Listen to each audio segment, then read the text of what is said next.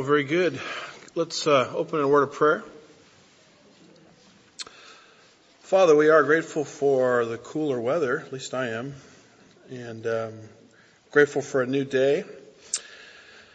Grateful for the fact that your mercies are new every morning, and we just do pray, Lord, that the Holy Spirit would have his way today in your church um, in all areas, but particularly as your word is taught. We do pray for the ministry of illumination, which is something that you promised in the Lord's, excuse me, the upper room, that the Spirit would come and guide Christ's followers uh, into all truth.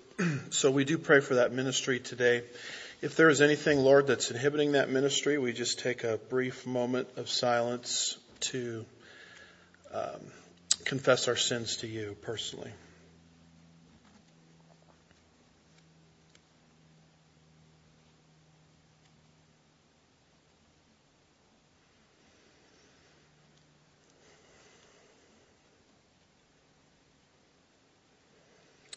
We remain grateful for the promise of 1 John chapter 1 verse 9 that if we confess our sins, you're faithful and just to forgive us and to cleanse us from all unrighteousness. We do, Lord, understand that that uh, particular verse not as a salvation verse, but sometimes something that's needed for the believer to restore our broken fellowship. And we do ask, Father, that you would have your way today. We ask these things in Jesus' name. God's people said, Amen. All right. Well, good morning, everybody. Let's um, take our Bibles, if we could, and open them to the book of Ezekiel.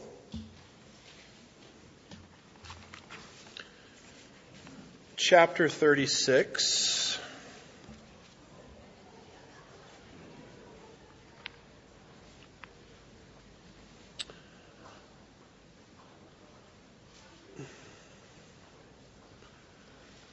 Um, Ezekiel chapter 36, and we just started a new series in the new year. I think this is our third lesson here in Sunday school entitled The Middle East Meltdown, which basically is an in-depth study of four pivotal chapters in the book of Ezekiel, chapter 36, 37, 38, and 39.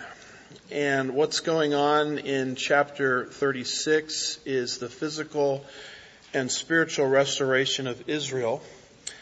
And we've entitled this series The Middle East Meltdown because we believe that these are the chapters that are currently uh, in play. Um, in play in the sense that there's you're probably hard pressed to find any part of the Bible where the hand of God is working so aggressively today um, to set the stage for the drama that's described in these chapters. So, you know, I'm someone that actually tries to keep up with this, and I have to be honest with you that it's hard, the pieces are moving so fast in the Middle East. It's hard to keep track of everything. In fact, for me to do it right, I'd have to quit everything else I'm doing and just study the Middle East full time, which I don't have time to do. But I do my best to try to keep up with it. But I just share that to let you know how fast things are moving. So we've been working our way verse by verse through Ezekiel 36. Ezekiel 36 has three parts. Israel will prosper again, verses 1 through 15. And then you have verses 16 through 21, which is a description of the sins that are inhibiting Israel's prosperity under God. Verses 16 through 21.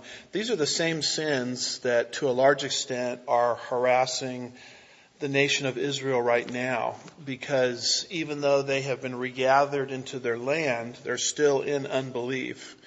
So if you want to know what God is going to purge before he can bring in the rest of these chapters, verses 16 through 21 is a description of what's holding up the show, so to speak. And then finally you get down to verses 22 through 38 and you have those prophecies about how Israel is going to be restored again physically and spiritually.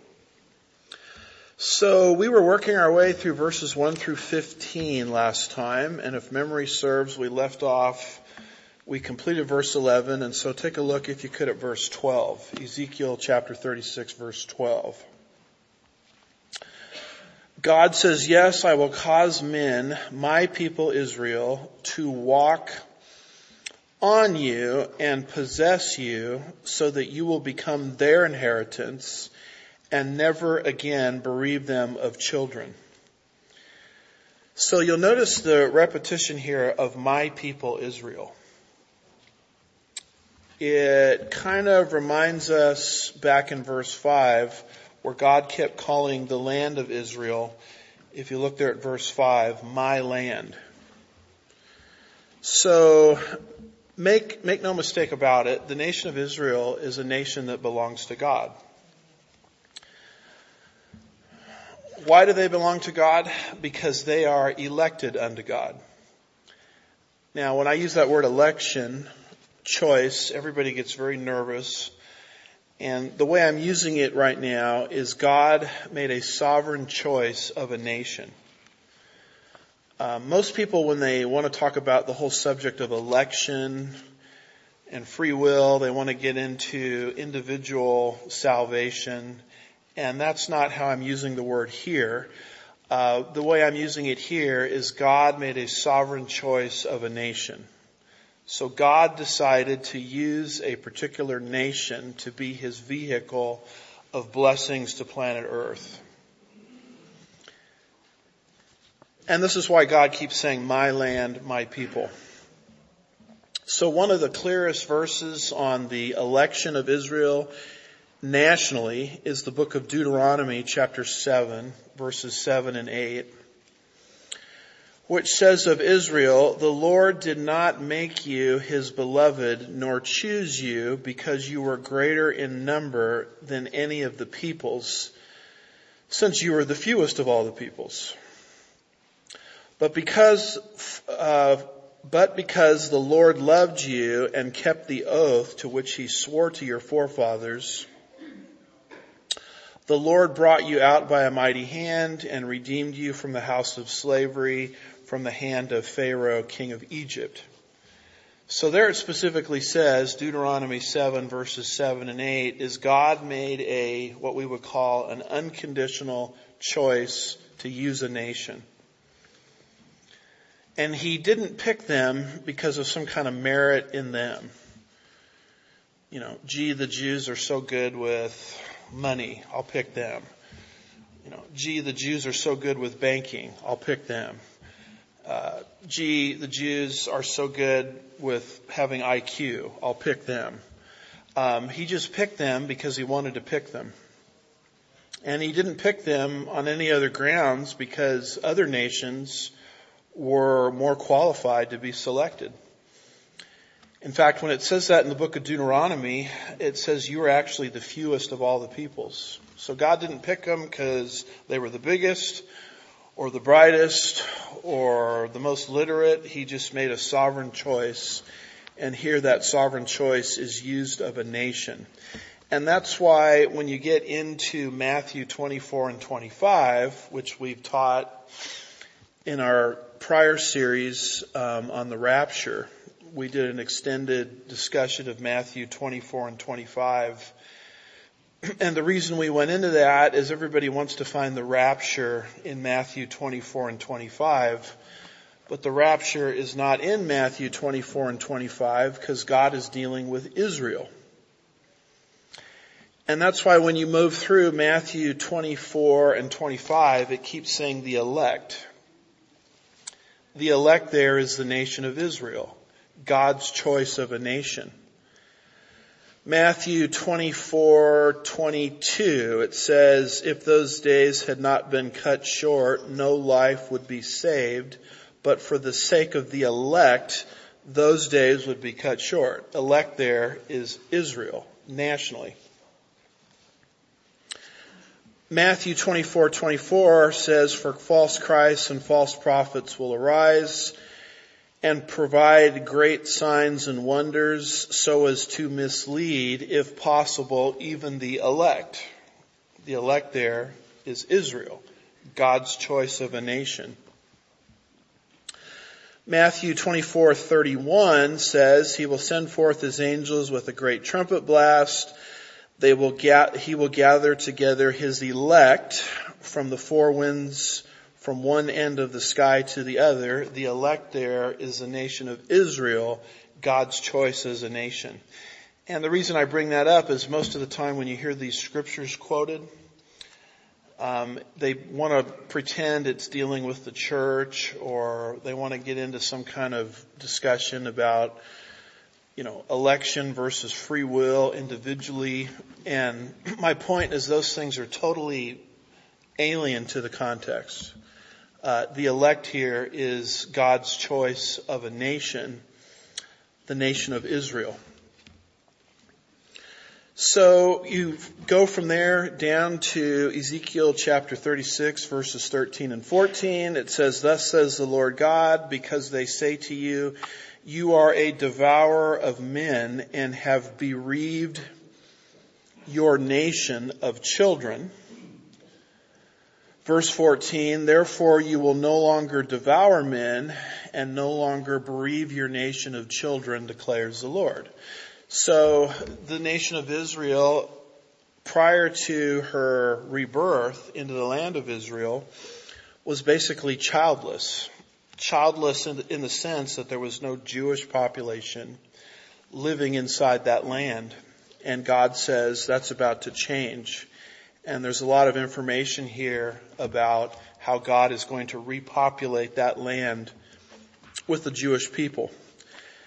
And then you move into verse 15, it says, I will not, I will not let you hear insults from the nations anymore, nor will you bear disgrace from the peoples any longer, nor will you cause your nation to stumble any longer, declares the Lord. So you'll notice here that God takes these um, verbal attacks against his people kind of the whispering campaign that's described earlier in the chapter. We talked about it last time as the Jews are coming back into the land. There's uh, Ezekiel predicts kind of a whispering campaign amongst the nations of the earth, meaning that's not Jewish land. The Jews don't belong there. That's someone else's land. God takes those as insults. I mean, when you make statements like that, and they make them all of the time on CNN, etc.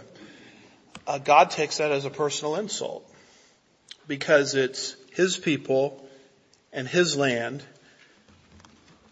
and anything to the contrary is simply to defy what God's Word says. So you step back from verses 1 through verses 1 through 15 and you try to get the big idea and it's a prophecy that Israel in her land is going to prosper again. Well, what's holding up the show? Well, verses 16 through 21 is what's holding up the show.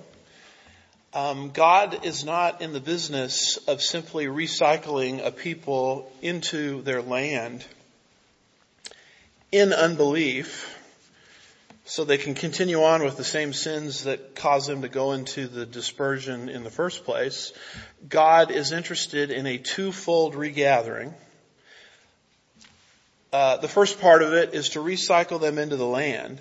The second part of it is to bring about the, the circumstances through which, by the time you get to the end of the tribulation period, every single Jew living on planet Earth will be a believer in the Lord Jesus Christ, which is an astounding uh, prophecy. I don't know, you know, you talk about the great revivals of church history. I don't know of any revival that's been so extensive that every single person living in a country is a believer. And that basically is the end game. This is what God is going to do for Israel. He's not going to do that for any other nation. Um, and the reason he's not going to do it for any other nation, but is only going to do it for Israel is because he made a sovereign decision to choose them as a nation. Deuteronomy 7 verses 7 and 8. So verses 16 through 21 is what God wants to get rid of in the people so that he can bring about the circumstances described in verses 1 through 15. So notice, if you will, verse 16. Then the word of the Lord came to me saying. Now, you have to pay attention to that, particularly in Ezekiel's writings, because when Ezekiel says, then the word of the Lord came to me, that's a new oracle, or a fresh prophecy is being given. Um, you might remember that the same thing was said almost the same thing back in verse 1. And you, son of man, prophesy.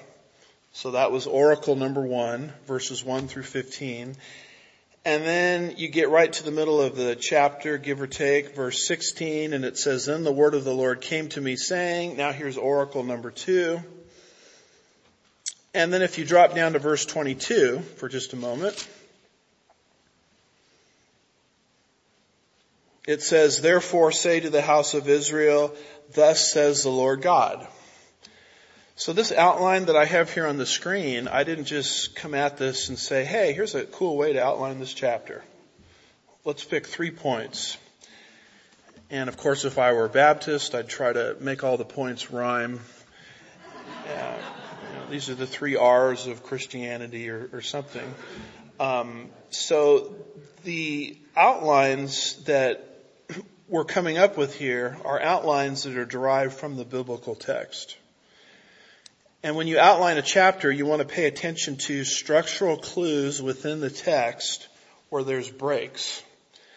Uh, otherwise, the only thing you're getting on a Sunday morning is just someone's rhyme of the day, you know, to get you to memorize something easier, which I guess has its place in certain t- times and places. But the outlines that we produce here are basically derived from the biblical text itself by looking at structural clues within the text. And one of the key structural clues that you see here is this repetition of verse 16, the word of the Lord came to me, or a comparable expression.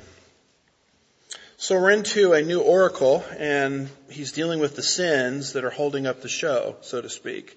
Verse 17, son of man, when the house of Israel was living in their own land, they defiled it by their ways and their deeds, and their way before me was like the uncleanliness or the uncleanness of a woman in, in her impurity. So you'll notice that when they were living in their own land, so again, the 800 years that they had experienced in the land from the time of Joshua all the way to the Babylonian captivity. It's a time period of 800 years. Their presence in the land was never second guessed by God. God always looked at it as their land, even while they were living in open rebellion to Him. And if you want to see that open rebellion against him, just read, uh, my daughter and I are doing kind of a chapter a night reading through the Bible. Just read, uh, First Kings and Second Kings and First Chronicles and Second Chronicles. And we finally finished the other night Second Chronicles and moved into Ezra. And I have to be honest with you, I am so glad we finished that section because it's just one sin after another uh, one bad king after another. So this goes on for 800 years. God never second guesses whether that land was theirs, because it was, but it was just open rebellion against God.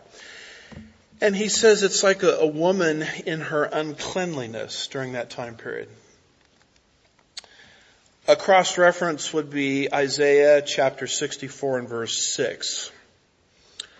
For all of us have become like one who is unclean, and all of our unrighteous deeds are like a filthy garment, and all of us wither like a leaf. And so this is actually imagery um, from the menstrual cycle of a woman, and it's describing that as being used. You know that that that process is being used to describe the the sin. Uh, it's like a visual imagery of the sin that was taking place during that 800 years. So what did God do during that 800 years? He brought his wrath against his own people. And you see that in verse 18. Therefore, in other words, what God did is a response to verse 17.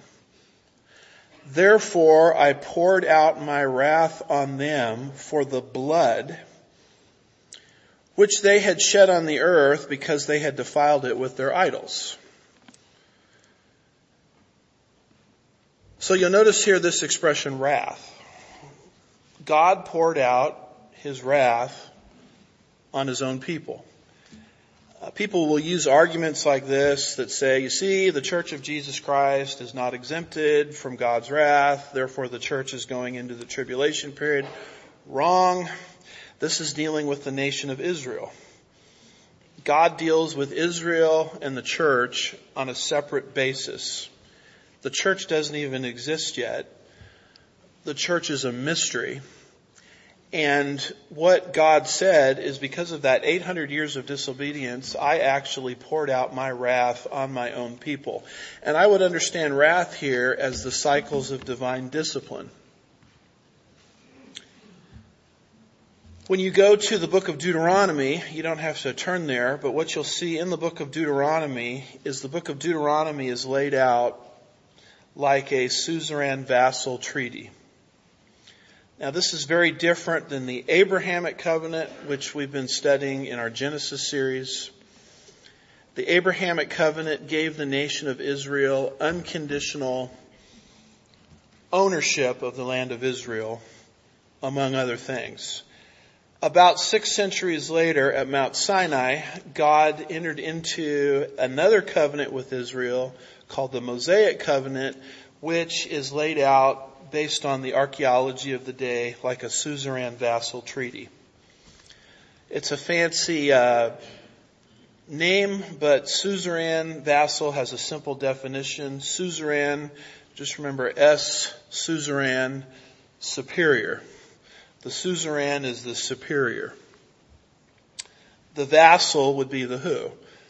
The inferior. So this is, um, and we have a lot of archaeological remnants of these kind of covenants, but it's a very common covenant in the time of Moses where the suzerain or the superior came alongside a vassal or an inferior and said, I will guarantee your perpetuity. I will guarantee your prosperity if you do something in return. You have to obey the covenant text. So when the vassal broke his word to the suzerain, the suzerain, if you look down there at the very end, bottom, there's a section there for blessings and curses the suzerain would pour out divine discipline as was spelled out in the suzerain vassal treaty on the vassal. When the vassal obeyed the suzerain, the suzerain would pour out Deuteronomy 28 real tangible blessings on the vassal. So God at Mount Sinai entered into this identical relationship with the nation of Israel. It's a suzerain vassal treaty structure when the nation of Israel was in obedience to the covenant text, and the covenant text is basically the Ten Commandments, 613 commandments total in the Mosaic Law, amplifying those Ten Commandments, then God would tangibly bless the nation of Israel. There are blessings for obedience and curses for disobedience. The blessings are spelled out in Deuteronomy 28, verses 1 through 14. Things like you're going to go out and you're going to fight your battles and you're going to win. Um, you're going to be the lender and not the borrower. Uh, you're going to be the head and not the tail. Your crops are going to prosper. Um, you're going to have a great, great progeny, innumerable descendants, all of these blessings. However, when you get to verse 15 through verse 68, and by the way, the journey through verses 1 through 14 is a lot shorter, you'll notice, than verses 15 through 68. God spent a lot more time describing the curses for disobedience than he did the blessings for obedience. It's almost as if God knew what was going to happen nationally. But when you get to Deuteronomy verses 15 through 68, the opposite is going to happen.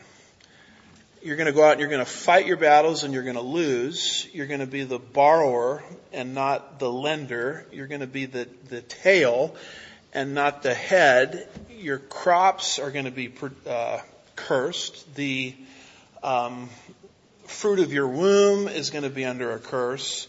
And it goes on like this for, I don't know how many verses that is, verses 15 through 68. A parallel passage is Luke, excuse me, Leviticus 26 verses 14 through 46.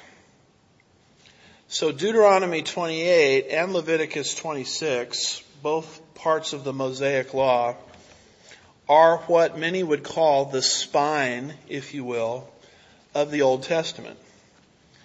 If you want to see every, everything that's happening in the King's books and the Chronicles books, just read Deuteronomy 28 and Leviticus 26 and you'll see it very clearly.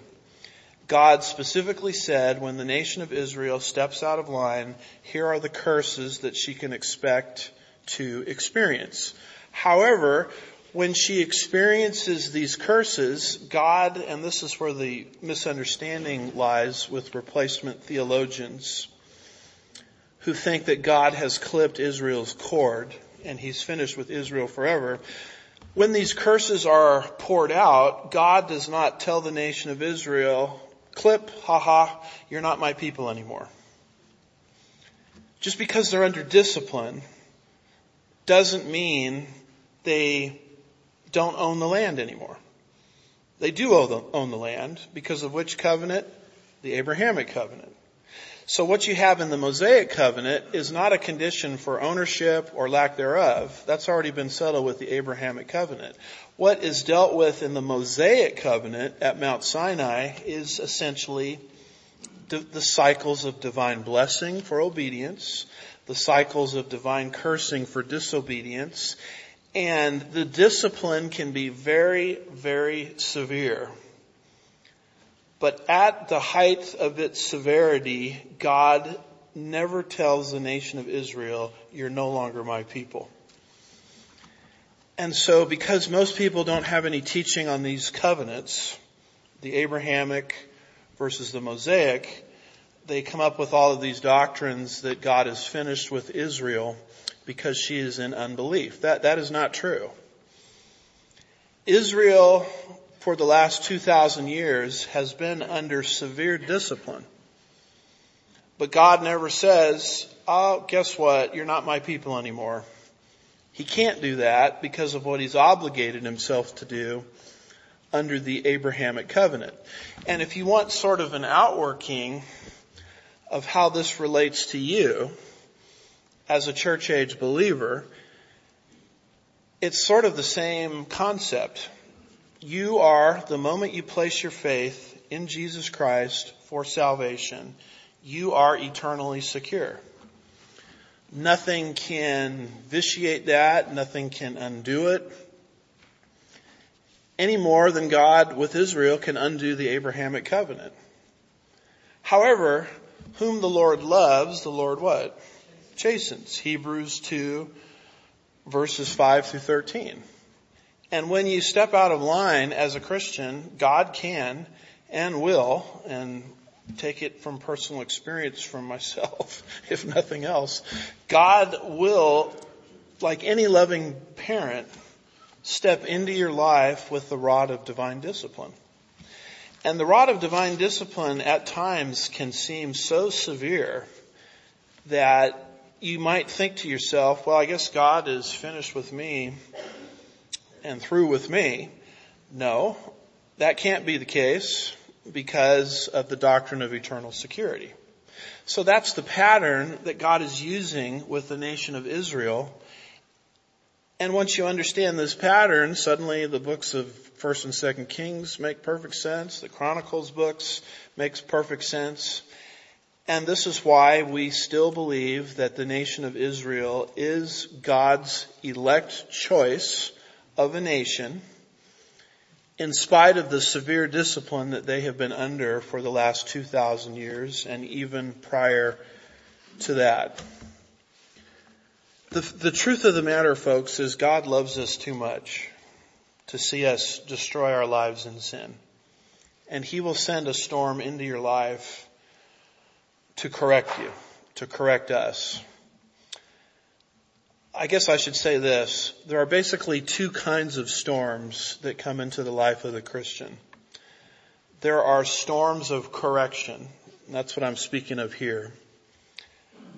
But you shouldn't assume that every single trial you face as a Christian somehow relates to the fact that you must have stepped out of line and become subject of divine discipline because there are also storms not of correction, but storms of perfection. Storms where God is just trying to take you to the next level of maturity. And according to the book of James, chapter 1, verses 2 through 4, some of the greatest tools that God uses to do that are basically tribulations of life. So if you find yourself in a storm, you know, is it a storm of correction? It could be. I think Jonah went through a storm of correction. he was, as you know, swallowed up in the belly of the fish. He was put, as we like to say, in modern day vernacular, he was put in timeout for his attitude to change.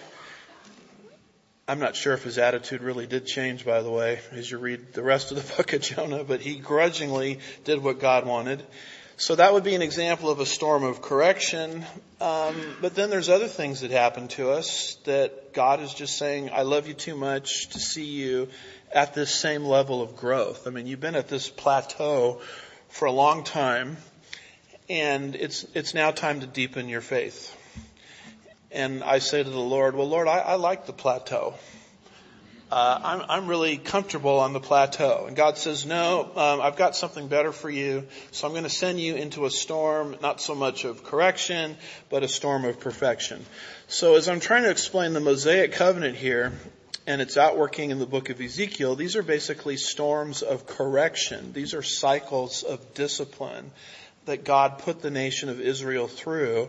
And God had every right to do it because they entered into bilaterally this covenant with God at Mount Sinai. So that's how to understand the word wrath here in verse 18. Because of the sins, verse 17, very bloody, it says verse 18, Therefore I poured out my wrath on them for the blood which they had shed on the land because they had defiled it with their idols. And there's two things that made God very upset in those 800 years when the nation of Israel was in the land. Number one, it was blood. That's why the imagery going back to verse 17 is very bloody. I'm upset about the blood. Well, what blood? Murders, and in particular, child sacrifice, where they were taking their own children and they were putting them into a fire to satisfy the God of prosperity, God little g, the God of Molech. Uh, you know, God doesn't like it when innocent blood is shed. Just go read Genesis 4 and you'll see that. Remember when Cain murdered Abel? Remember what God said? I think it's around Genesis 4 verse 8. The blood of your brother is crying out to me from the ground. Proverbs 6 talks about these are the six things the Lord hates, no seven. One of the things that's mentioned there is hands that shed innocent blood. And that's why one of the Ten Commandments is thou shalt not murder. God is very pro-life. Okay. He's very pro- interested in protecting the life of the innocent. And the nation of Israel for, for 800 years basically said, ah, we're just going to do things our own way. These children you've given us, ah, we'll sacrifice them. And God says, that's why I poured out discipline on you, as described here as wrath. The second sin that really got God upset was idolatry and you read through First Kings, Second Kings, First Kings, and Chronicles, that's what every, every single wicked king did, as far as I can tell. They basically became idolaters. They set up these, you know, Asherah poles constantly. Um, they were always bowing down to these false gods, little g. And when a nation does that, particularly God's elect nation, I mean, they're really missing the boat. Because what are the first two commandments in the Decalogue of the Ten Commandments? Exodus 20 verse 3. You shall have no other gods before me. That's command number one. Command number two, Exodus 20 verse 4. You shall not make for yourself an idol or a likeness of what is in heaven above or on the earth beneath or in the water under the earth. You shall not worship nor serve them. For I, the Lord your God, am a jealous God, inflicting punishment of the fathers on the children to the third and fourth generations of those who hate me, but showing favor to thousands who love me and keep my commandments. So God in the Ten Commandments, right out of the gate, says if you guys become idolaters, that basically means you hate me. And so when the nation of Israel became idolaters for 800 years, I mean, they were only violating the first two commandments God ever gave them. And so they totally missed the boat. And add to the mix all of the blood that was flowing because of the innocent people they were killing, not the least of which was the prophets. I mean, every prophet had a pretty short career because the prophets spoke out against the kings who were doing these things. And the problem is the king had the political power. So the political king could cancel the prophet. You know, cancel, you want to talk about cancel culture? I mean, all the prophets got canceled to the point where most of them, as far as I can tell, you know, Isaiah was sewn in, in half, if you can imagine that. I some of the goriest ways possible. And God was keeping a record of all of the blood that was spilled from the, from the blood of the innocent prophets and all the other blood I've tried to describe. And so finally he brought his wrath in terms of divine discipline according to the terms of the Mosaic covenant which Israel itself had entered into with God. So God had every right to do to them what he said he would do. And this is what Ezekiel 36 and verse 18 is talking about. And God sent them into the Babylonian captivity because of these blessings and cursings. Chapter 28 of Deuteronomy he sent them 350 miles to the east so that they would get rid of the idols.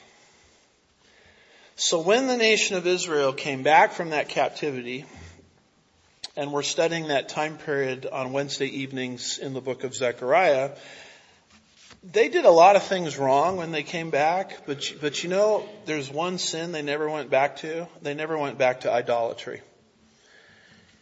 In fact, when you look at Romans 2:22, you don't have to turn there, but God is speaking of Israel in the New Testament. And he says, you who say that one is not to commit adultery, do you commit adultery? And then he tells the Jews, you loathe idols. Do you rob temples?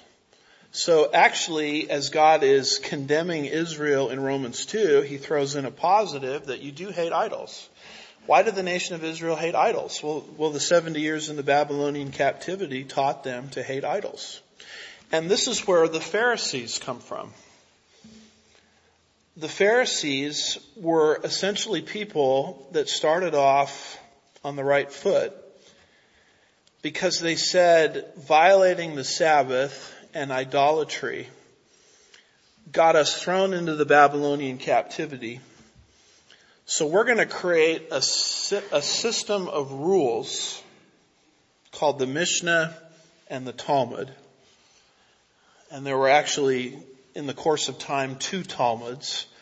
The Palestinian Talmud, so-called, and the Babylonian Talmud, from where they were created the Babylonian Talmud probably doesn't come into existence until later in the New Testament period, but it's an intense set of regulations and rules. In fact, in seminary I had to read through a lot of that and it's just mind numbing the amount of detail that they were put under.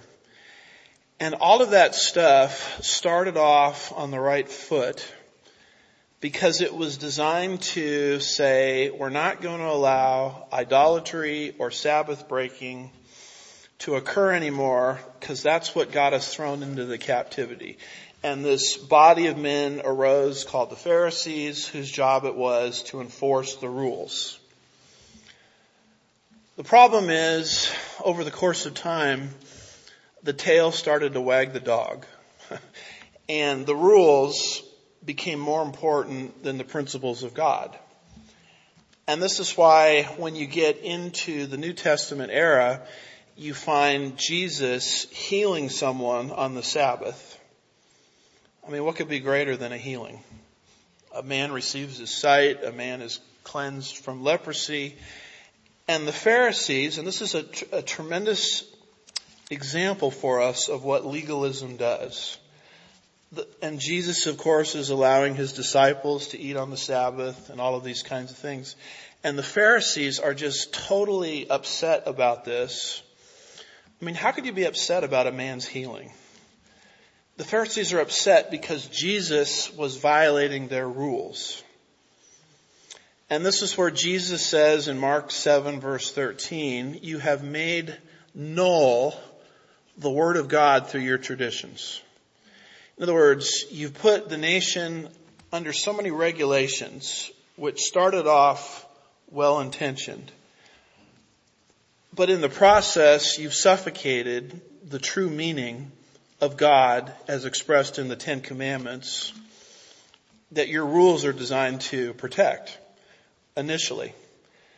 So, Jesus is always directing the Pharisees back to the original intent of the Ten Commandments, I think Jesus would have the authority to do that since he's God. And he always says the Sabbath was designed to be a blessing to man. So if I heal a man on the Sabbath, it should be of no consequence to you. If I allow my disciples to eat on the Sabbath, it should be of no consequence to you. But that's not how the Pharisees thought. The Pharisees were upset about the rules that they had created um, that Christ was violating. So you have to monitor a couple of things very, very carefully in the life of the body of Christ. You don't want to move into licentiousness and into liberalism.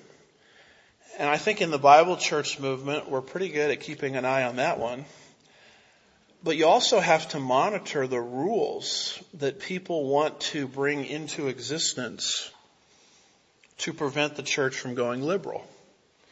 Because what will happen in Bible church circles is the rules become actually more important than the principles of God's Word.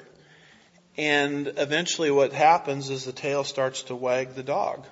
And so there are two ditches you want to stay out of. You want to stay out of licentiousness, but you also want to stay out of legalism. Because what the Pharisees did is they built a fence around the law. That was a common expression in Phariseeism. A fence around the law. In other words, we're so afraid that we're going to violate the Sabbath, which will send us back into the cap- captivity. We're going to pass rule after rule after rule after rule after rule telling you what you can and can't do on the Sabbath started off well intentioned, but it was like building a fence around the wall, a fence around the law, I should say. And the very first person in the Bible that built a fence around the law was Eve. Because remember God had originally told Adam, we can't eat from the tree of knowledge. Remember what Eve said when she was tested by the serpent? We can't eat of it, anybody know, or touch it. Well, God never said you couldn't touch it. God just didn't say don't eat of it. So what did Eve do? She was so afraid of violating the commandment that she added a commandment of her own. That's building a fence around the law. And when you build a fence around the law, like the Pharisees had done, the danger in that, although it starts off very well intentioned, is the tail starts to wag the dog and the traditions become more important than the principles of God's Word. So we have to stay out of the legalistic ditch, and it's a very real ditch. And we have to stay out of the liberal licentiousness ditch as well. The liberal licentiousness ditch, most people in our circles can see pretty clearly. What we're blind to is the opposite, is the legalistic side. And so it's a very delicate balance in the spiritual life. This is why Charles Ryrie, who wrote about these things entitled one of his books, I think it's called Balance in the Christian Life. It's a balancing act. Stay away from licentiousness, but you also need to stay away from legalism. And you need to stay with the principles of God's Word. So the Pharisees had come into existence later, and it's a reaction to what God did here in terms of disciplining His people. So what did the discipline look like? If you look at verse 19, it says, I also scattered them among the nations that were dispersed throughout the lands according to their ways and their deeds. I judged them. Now this scattering is mentioned in Deuteronomy 28. God said to the nation in the Mosaic covenant, if you step out of line, and disobey the covenant text, then the curses are going to start to pile on. And they're going to sort of start to roll like a snowball. And the apex of these curses is I will bring a foreign nation against you to disperse you from your own land. You see that in Deuteronomy 28 verses 49 and 50 all the way back at Mount Sinai, God laid out the conditions of the covenant very clearly. He says, the Lord will bring against you from afar, from the end of the earth, as the eagle swoops down, a nation whose language you will not understand, a nation with a defiant attitude, who will show no respect for the old nor show favor to the young. That's how you recognize paganism. It doesn't respect what God respects. Showing compassion for the vulnerable, the old or the young. And of course, a little tangent on that. I've already gone on massive tangents, might as well go on one more. This is how you know the United States is descending into paganism, and you can track it by its policies towards two groups of people, the young or the old. People that God always cares about because they're defenseless. So when a nation moves into abortion on demand, an attack on the young who can't defend themselves, and when it moves into euthanasia, so to speak, which is misnamed, where the elderly are told you're kind of a drain on society. So grandma, we have a few extra pills we're going to put into your orange juice mindset. You say that that could never happen in the United States. Look at Europe. This kind of thing is starting to become normal. That's paganism. That's when paganism is taken over. So when God says you're going to be invaded by a nation who will show no respect for the old or the young, He's basically saying, I'm going to allow you to be disciplined by a godless power. And this is the wrath that God poured out on his people. This happened in Israel several times. It's not a shock. It's not a surprise because God said all the way back at Mount Sinai, this is what I'll do in the Mosaic covenant. Solomon stepped out of the line at the end of his life, and did he ever? God brought discipline by dividing the nation between the north and the south in 931 BC. The northern kingdom of Israel, the ten tribes, continued on in their wickedness. And by the way, that's what the Old Testament prophets are doing. All the Old Testament prophets are saying, stop! turn around or these curses are going to get worse and you're going to actually be evicted from your land. And the kings who had the political power canceled the prophets, typically. So the northern kingdom continued its downward ascent and they were scattered by the Assyrians in 722 BC. You want to talk about a wicked group of people? That was the Assyrians. Um, I've got some Assyrian inscriptions I could come in here and read you. It was absolutely grotesque what the Assyrians did to people. In terms of death, where they were paled and their skin was torn off them. And it was the Assyrians that in, actually invented the crucifixion. Rome later popularized the idea. And this is why Jonah hated the idea of grace coming to the Assyrians because the Assyrians were rotten to the core. And yet God used the Assyrians to scatter the northern kingdom. It's right there in 2 Kings 16. And you would think that the southern kingdom would have learned their lesson. But they actually got worse. And so God brought Babylon against them and took them into the captivity in 586 BC 2 Kings 25, and then the nation of Israel comes back into the land with idolatry now a thing of the past. And they're waiting for their Messiah, and their own Messiah shows up. And the leadership of the nation says to Jesus, Yeshua, thanks but no thanks. They reject him nationally. And so what does God do? He brings a power against them, this time Rome, in AD 70, which pushes them into what is called the diaspora, where the, the Jews would be scattered all over the world. They wouldn't just be contained in one locality, as was the case with the Babylonian captivity, but they would go into worldwide dispersion. And when you look at this, particularly verse 19, you can see Ezekiel 2,600 years ago predicting this. Back to verse 19, it says, also I scattered them among the nations, plural. This is not talking about just the captivity in Babylon. This is talking about the diaspora, worldwide dispersion, which would begin to take place in AD 70, about 40 years after the time of Christ. So, what is being described here is not the Babylonian captivity. That was being taken to a place.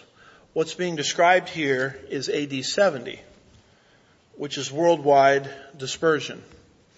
Charles Feinberg of, this, of these verses says these verses, especially those in verses 12 through 15, could not have been fulfilled in the return from Babylon. Thus, many take the primary reference to the return from Babylon, but the predictions will not be completely fulfilled until the future restoration of which the return from Babylon was just a foreshadowing. So when they came back from Babylon after 70 years, that's not a fulfillment of these prophecies. That's just kind of a prefigurement of what God is going to ultimately do. What God says ultimately is going to happen is they're going to be pushed out into every nation. And then in my providence and timing, I'm going to bring them back into their own land. So did the scattering in every nation actually happen? Yes, it did. It's a historical fact. It's gone on for the last 2,000 years. So everything Ezekiel said has happened. And if what Ezekiel has said concerning the scattering has happened, gee, gee whiz. Maybe we can trust what he says about the what? The regathering from worldwide dispersion. By the way, I hope you see in this the sarcasm of God. God is very sarcastic, particularly as he deals with his own nation in divine discipline. Uh, for example, every plague that came upon Egypt, as described in the book of Exodus, was designed to mock each aspect of the Egyptian polytheon that the Egyptians were worshiping. They worshiped the Nile. God says, let's turn the whole thing to blood. They worship frogs. God says, okay, you guys like frogs? Here's so many frogs you won't know how to deal with them anymore. And we know this just basically from background archaeology. When you get into Egyptology and those sorts of subjects, they, they actually worshiped their own firstborn. And what did God do all over Egypt? He killed the firstborn all over Egypt, except when he saw the blood applied to the doorpost in the Hebrew homes in what is called Passover. So there's tremendous sarcasm here in verse 19. God says, you like the nations? You want to be like the nations? You want to imitate the nations? Then go join them. Um, and this really is the problem with Israel is they basically wanted to be like everyone else. And when they said we want to be like everyone else, they were forgetting their calling, which was to be a light to the nations.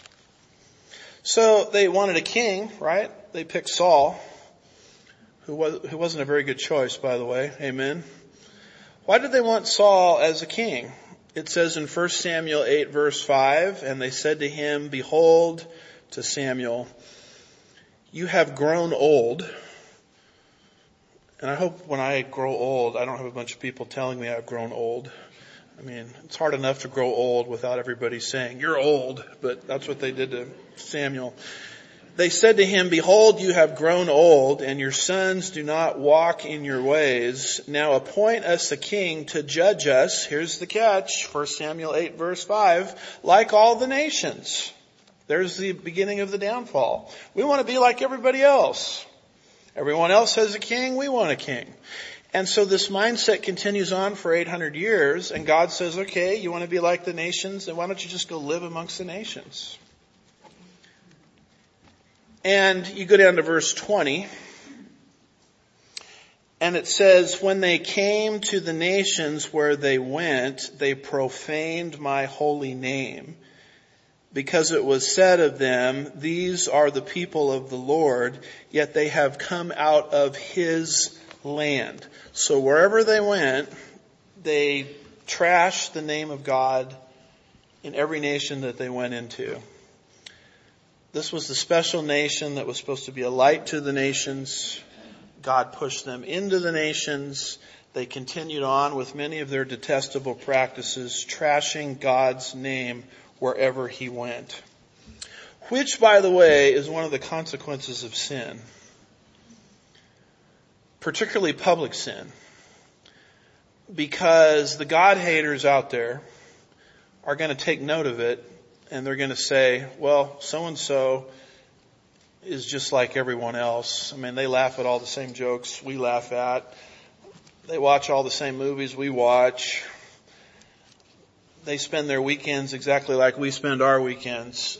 There's not much to Christianity. And the name of God is dragged through the mud. Um, this is what David was confronted for in 2 Samuel 12 verse 14. Nathanael said, however, because of this deed, you have given great occasion to the enemies of the Lord to blaspheme. Just think what David Letterman is going to do with what you just did. Think of the comics and the talk show hosts and the Howard Sterns I mean, look at how they're going to take your public sin and they're going to put it on their shows and say there's nothing to this Christianity thing. Uh, the same accusation is raised in Romans 2 verse 24. Paul speaking to the Jews said, for the name of God is blasphemed among the Gentiles because of you. So there's this profaning of his name wherever they went. And it's very interesting as you look at verse 20, it says, the, now this is the unbelievers talking if I'm understanding the context. These are the people of the Lord, yet they have come out of His land. Even the pagans understand who that land belongs to uh, on their most sober moments. And so God has concern for His name. You see it there in verse 21. I think this is the last verse we'll cover because we're at the end of a section. It says, but I had concern for my holy name, which the house of Israel had profaned amongst the nations wherever they went. Notice God's concern. God's primary concern is for His own name. And you say, well, that, that's, um, gee, that's egotistical. Well, what you have to understand is God is perfectly upright. He is perfectly moral. And he works in history to glorify himself. That's why, and these subsequent verses will unfold this, that's why God is going to do what He's going to do in the end times to vindicate His own name. In fact, sneak peek there into verse 22. Therefore say to the house of Israel, thus says the Lord God, now this is now describing the regathering. It is not for your sake, O house of Israel, that I'm about to act but for my holy name, which you profaned among the nations wherever you went. Uh, sneak peek into verse 32.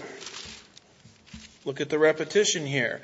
I, this is the restoration. I am not doing this for your sake, declares the Lord, God.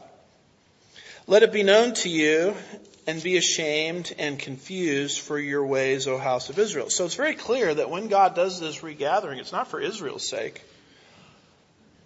God's primary concern is for the sake of His name, which His people have essentially allowed to be trashed everywhere they went in the diaspora.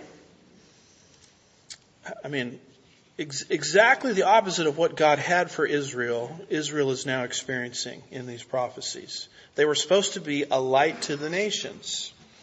Isaiah 42 verse 6 says that. They were supposed to be a light to the nations. Isaiah 49 verse 6 says that. God wanted to use them to bless the rest of the world. Genesis 12 verse 3 says that. But that's not what you did. You did the exact opposite. And because of your sin, my name is profaned. And then when I let you join the nations, because you were so happy with them, you kept trashing my name. Everywhere you went. So my name is being dragged through the mud all over planet earth. And so God says, when I fix this problem, which has been very well described for us, verses 16 through 21, I'm going to get rid of this problem where my people keep trashing my name. And in the end, I'm going to get the glory, which is God's right. Because God's purposes in human history are not to save souls. Did you hear me on that? Reformed theology basically teaches that God's purpose in history is salvation. It is not. God's purposes in history are to glorify Himself. When a lost sinner gets saved, who gets the glory? God does. So even the soteriological purposes of God are subsumed under the doxological purpose of God, which is to glorify himself. Isaiah 42 verse 8 says, I am the Lord God, that is my name. I will not give my glory to another, nor my praise to the idols. And that's why this restoration is going to begin in Ezekiel's prophecies, verses 22 through 38. So Israel will prosper again, verses 1 through 15. What's holding up the show, if I can use that verbiage, is the sins in verses 16 through 21, which God is going to get rid of verses 22 through 38, which is going to lead to a physically and spiritually restored Israel. So we'll pick it up there with verse 22 next time. Father, we're grateful for your truth, your word, your ancient prophecies. Help us to grow in our understanding concerning your plan and your program in these last days. We'll be careful to give you all the praise and the glory. We ask these things in Jesus' name. And God's people said, Happy intermission.